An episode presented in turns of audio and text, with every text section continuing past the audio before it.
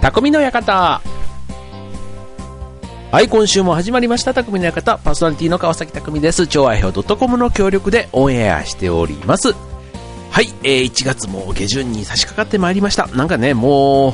今年もね、なんか1月がこうやって終わっていくと、ね、まあ、あっという間に多分春が来て、ね、そうこうしてると夏が来て、秋が来て、で、もうね、なんか、年々1年が経つのが早いわってこう思うんですけど、なんかね、ここ数年、本当になんか、あの、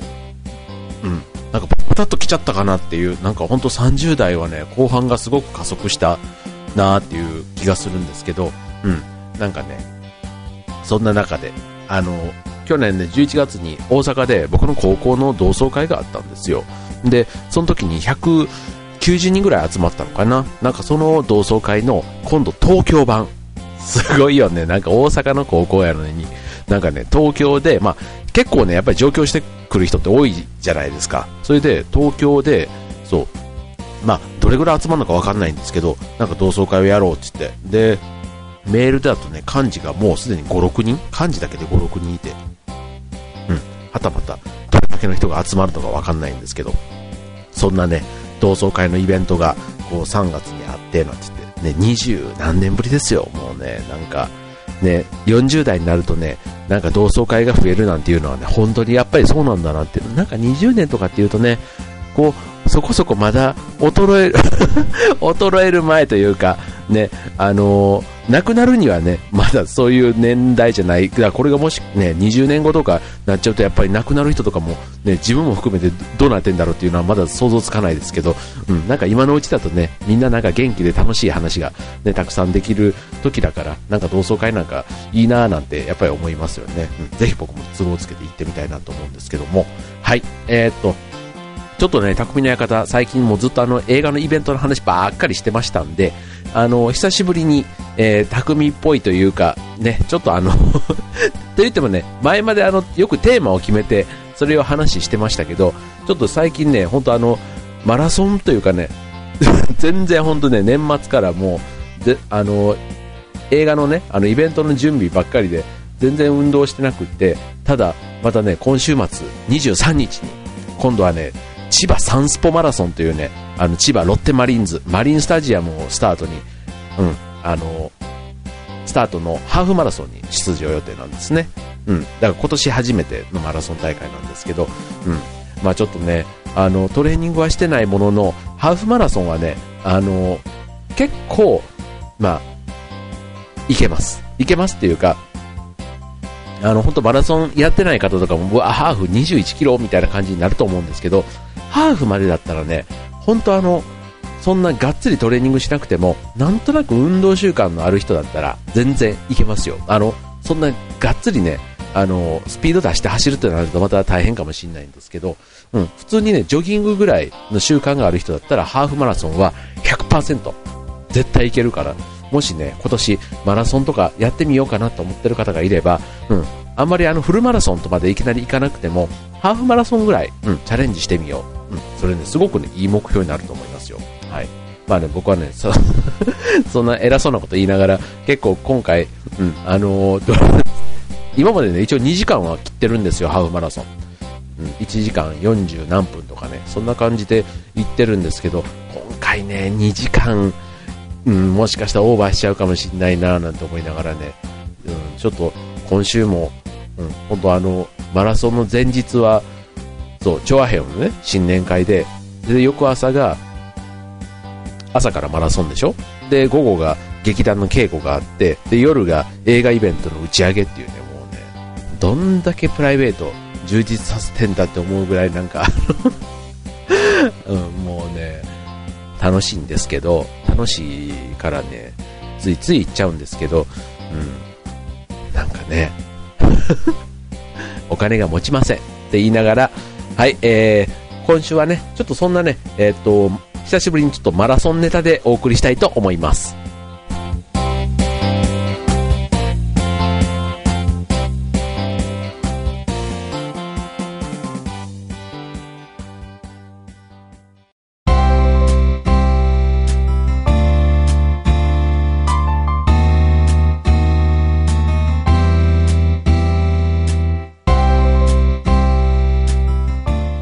はい、匠の館、今週はマラソンということでね、はい、えー、僕ね、あの、マラソンの行き先を決めるのって、そう、どの大会に出るかっていうのは、結構ね、行ったことのない街で大会、ある大会をよく選んでいくんですよ。うん。で、今度、まあ、その千葉サンスポマラソン、そこはね、まあ、行ったことないわけでは全然なくて、いつもま車で走ってる道を実際にあの、走ってみるっていうね、なんかそこがまたちょっと新しいかななんて思いながら、うん、ちょっと地元再発見的な感じでね、うん、あとね、うちのかみさんの実家の横を走るんですよ。だから そんな感じもあって、ちょっと子供たちも応援してくれたら嬉しいななんて思いながら、はい、来週は頑張ろうかと思っているんですけども、そのね、今度3月に、そう、出ようと思ってるのが、湯河原、ね、神奈川県の湯河原オレンジマラソンというのがあるんですね。うん。湯河原って、まあ、湯っていう、あの、お湯のね、湯ってつく通り、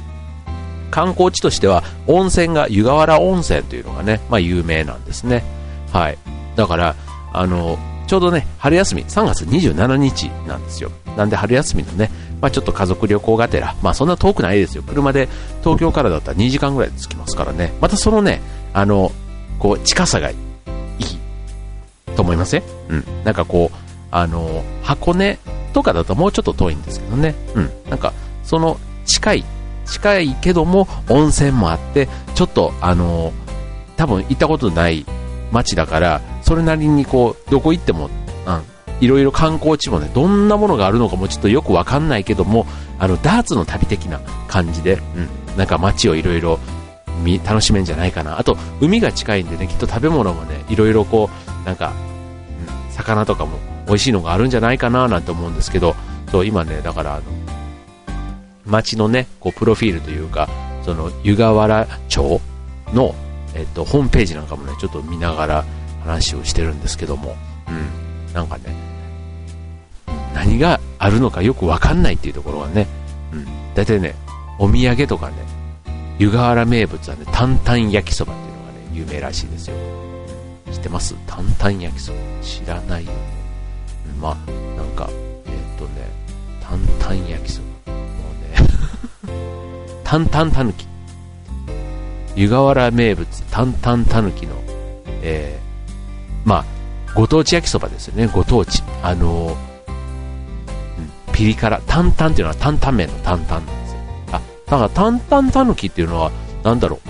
湯河原なのかな？そうそういうことなのかな？うん。でもまさに B 級グルメなやつですよ。うん。こう独特の辛みがあるだそうで、うん。なんかこんなのが、ちょっとね、えー、っと、有、有名みたいですよ。湯河原名物ってことで、ね、ちょっとどなたか湯河原何して楽しんだらいいか、ぜひぜひ教えてください。はい。湯河原ね、えっと、マラソンは10キロと5キロと3キロっていうのがあって、あの、今回はね、家族で出ようと思ってるんですよ。なんで僕が10キロで、かみさんと上の娘は5キロ、で、下の娘は3キロということでね、まあ家族でね、同じ大会に出て、まあその後温泉に浸かって、よく頑張った乾杯!みたいな、そんな感じのね、えー、春休みの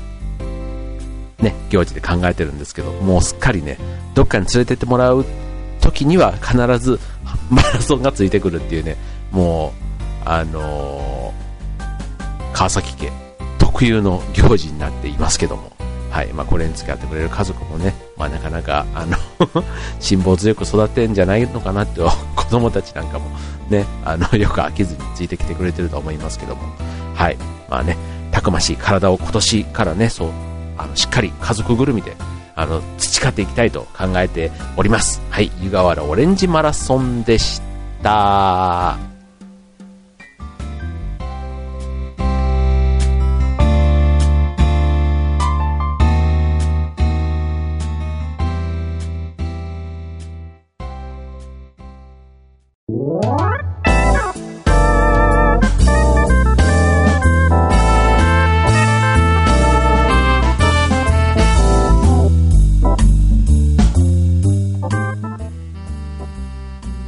いうことでね、湯河原オレンジマラソン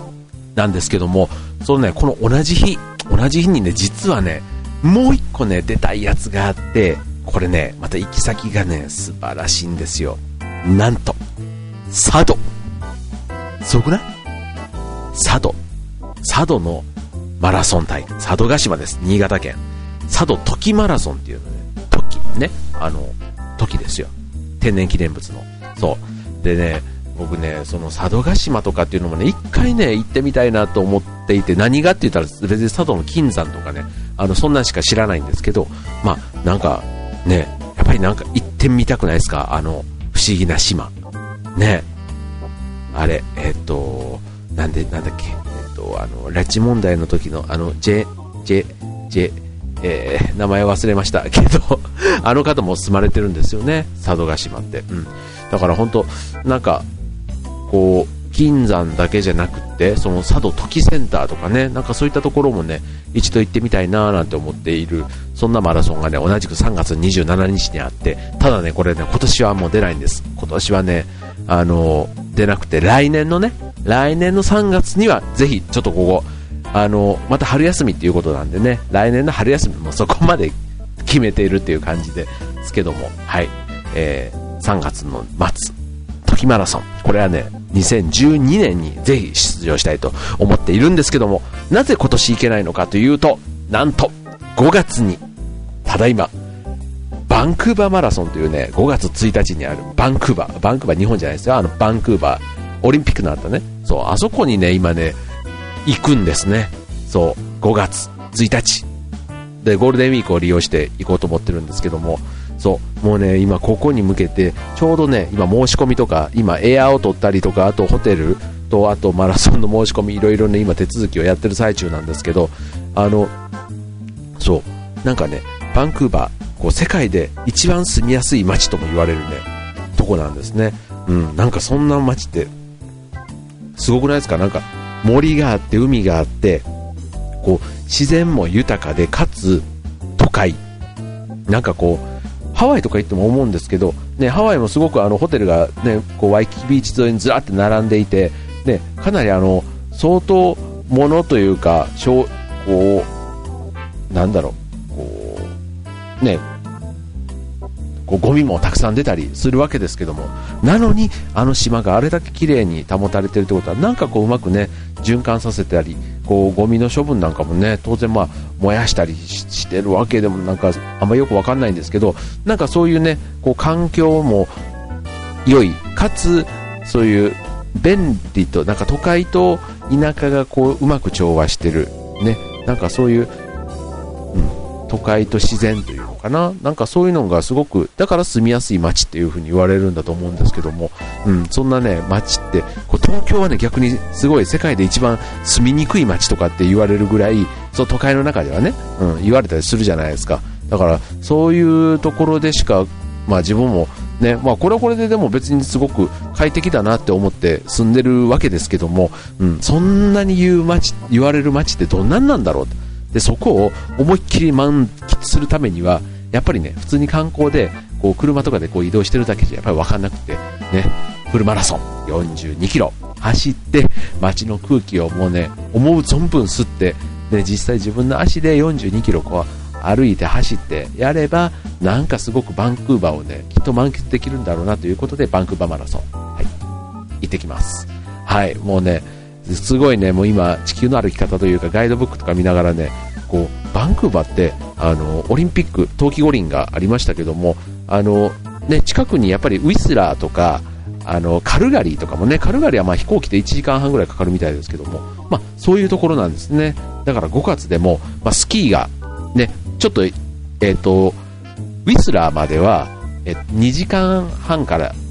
うん、電車で3時間ぐらい、それぐらいのところにあるみたいなんですね。はい。で、まあ、カナダ、ね、なんか行ったことないのでなんなんですけど、うん、なんかこう、ね、やっぱり海が近いってことで、シーフードもすごく美味しいらしいですし、うん、うん、なんか、あの、ちょっと北の方に行くとね、なんかオーロラが見えたりするところも、まあ、バンクーバーではないですけども、うん、それなりに北の方に行かないとダメみたいですけど、まあ、そんなのがあったり、うん、で、あとね、5月、春っての季節で、あの、大きな公園とかがあるんですけど、そこはね、やっぱ花がすごく、あの、花の都みたいな感じで言われているところがあって、ちょうどね、5月はその、あの、藤、藤棚のあの藤、黄色い藤みたいなやつがね、あの咲いたりするそんな季節でなんか花を見に行くツアーみたいなのもすごくあるなんていうので、うん、なんかこう、うん、そういう観光もちょうどいい季節にねそう行けるのがすごい楽しみでもう、うん、どんななんか、うん、もう今年はもう一番のビッグイベントはもう映画の次は今度バンクーバーかなって思ってね、うん、そうすごい楽しみなんですけどね。はい。ということでこれあの結局ねマラソンがいろんな街をなんかこうにいざないでくれているというか、い,、うん、いう感じで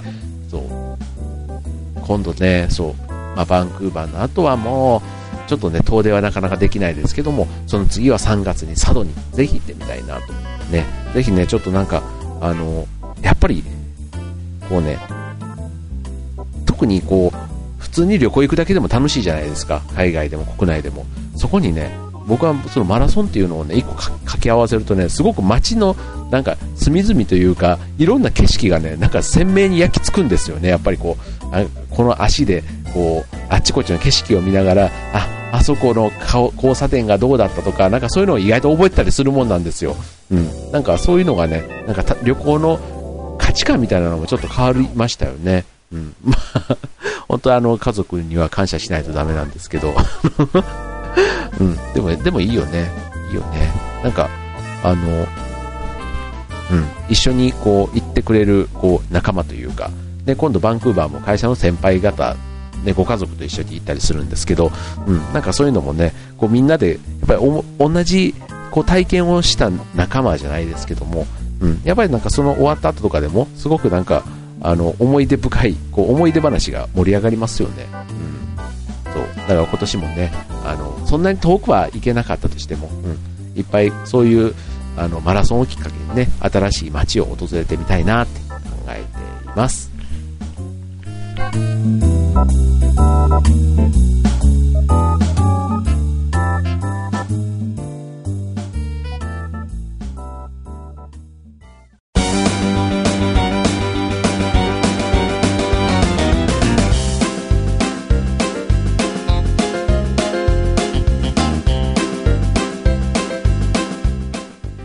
はい、ということで、匠の館エンディング近づいてまいりましたが、はい、まあ、今週はね、ちょっとマラソンの話ばっかりをしちゃいましたけども、はい、もうね、ほんと、ちょっと最近このね、怠け癖がね、ちょっとどうにもこうにもつきすぎているので、ほんとね、あのうん、ちょっと久しぶりに僕と会った人は、なんか、たくちゃん太ったんじゃないなんてこうね、思われてんじゃないかなと思うぐらい、結構ね、いい腹回りを最近ちょっとしてるんですね。あの 年末年始のね、どうしてもこう、あの、暴飲暴食が続く、そのシーズンをね、ばっちり蓄えてしまったおかげで、ね、ほんとちょっとあの、なんとかしないとダメだなと思っているわけですけども、はい、あの、ようやくね、こう、映画のイベントが終わって、またね、劇団の方もね、こう、本腰を入れてちょっと活動しようかなというふうに思っておりまして、はい、あの、劇団の方もね、えー、昨日もね、ラジオの方では、あの、ちょっと案内がありましたけども、はい、7月の29日からね、31日まで、えー、船堀の、タワーホール船堀というところの小ホールで、えー、と予定しています。えー、タイトルはリハーサルフォーマーダーというね、えっ、と、ケーチコロンボの方が、あの、書い、ケーチコロンボを書いた作家さんの作品ということで、はい、あのね、結構あの、スリリングで、うん、どんでん返しありの、うん、面白いですよ、今回も。うんまだね、全然キャスティングも何も決まってないですしね、あの 本当キャスティングされるかどうかっていうのもね、まだわからない中ではあんまり、あの、出るんだ出るんだって言ってる場合ではないんですけども、はい、あの、またね、えー、今年の前半というか、折り返しのところでそんなイベントもありますので、またね、ちょっと日が近づいてきたら、劇団フーダニット通信と合わせて、えー、こちらの匠の館でも、えー、宣伝の方していきたいと思いますので、ね、都合つく方はぜひ遊びにいらしてください。はい、ということで、えー、ね、えー、と1月も終われば、ね、スキーシーズン、えー、僕も今ね、2月、3月とスキーの予定が入ってきています。ね、冬の行事は、ね、今年はね、やっぱりスキー、ね、こう、めっきり寒くなって、まあ、ね、なんか、夏の猛暑と打って変わって、大雪っていうね、もうなんかね、で、しかもそれが、なんだっけ、ラニーニャ現象とか、なんかああいうのもちょっと影響して、エルニーニョの反対ね、水温が下がるなんかそんな現象も影響してるなんていうんでね、なんか地球環境のなんかそんなところもちょっと気になったりはしますけども、はい、あのね、僕は僕なりにできることを、あの、やって、うん、なんかこう、地球にもね、優しい、最近するとそういうね、あの、エコみたいなところはすごくあの、興味、興味というか関心が高まっていまして、まあ、本当に自分のできることをね、今年もあの、着々とクリアしていきたいなと思います。ということで、えー、匠の館今週ここまで。バイバーイ。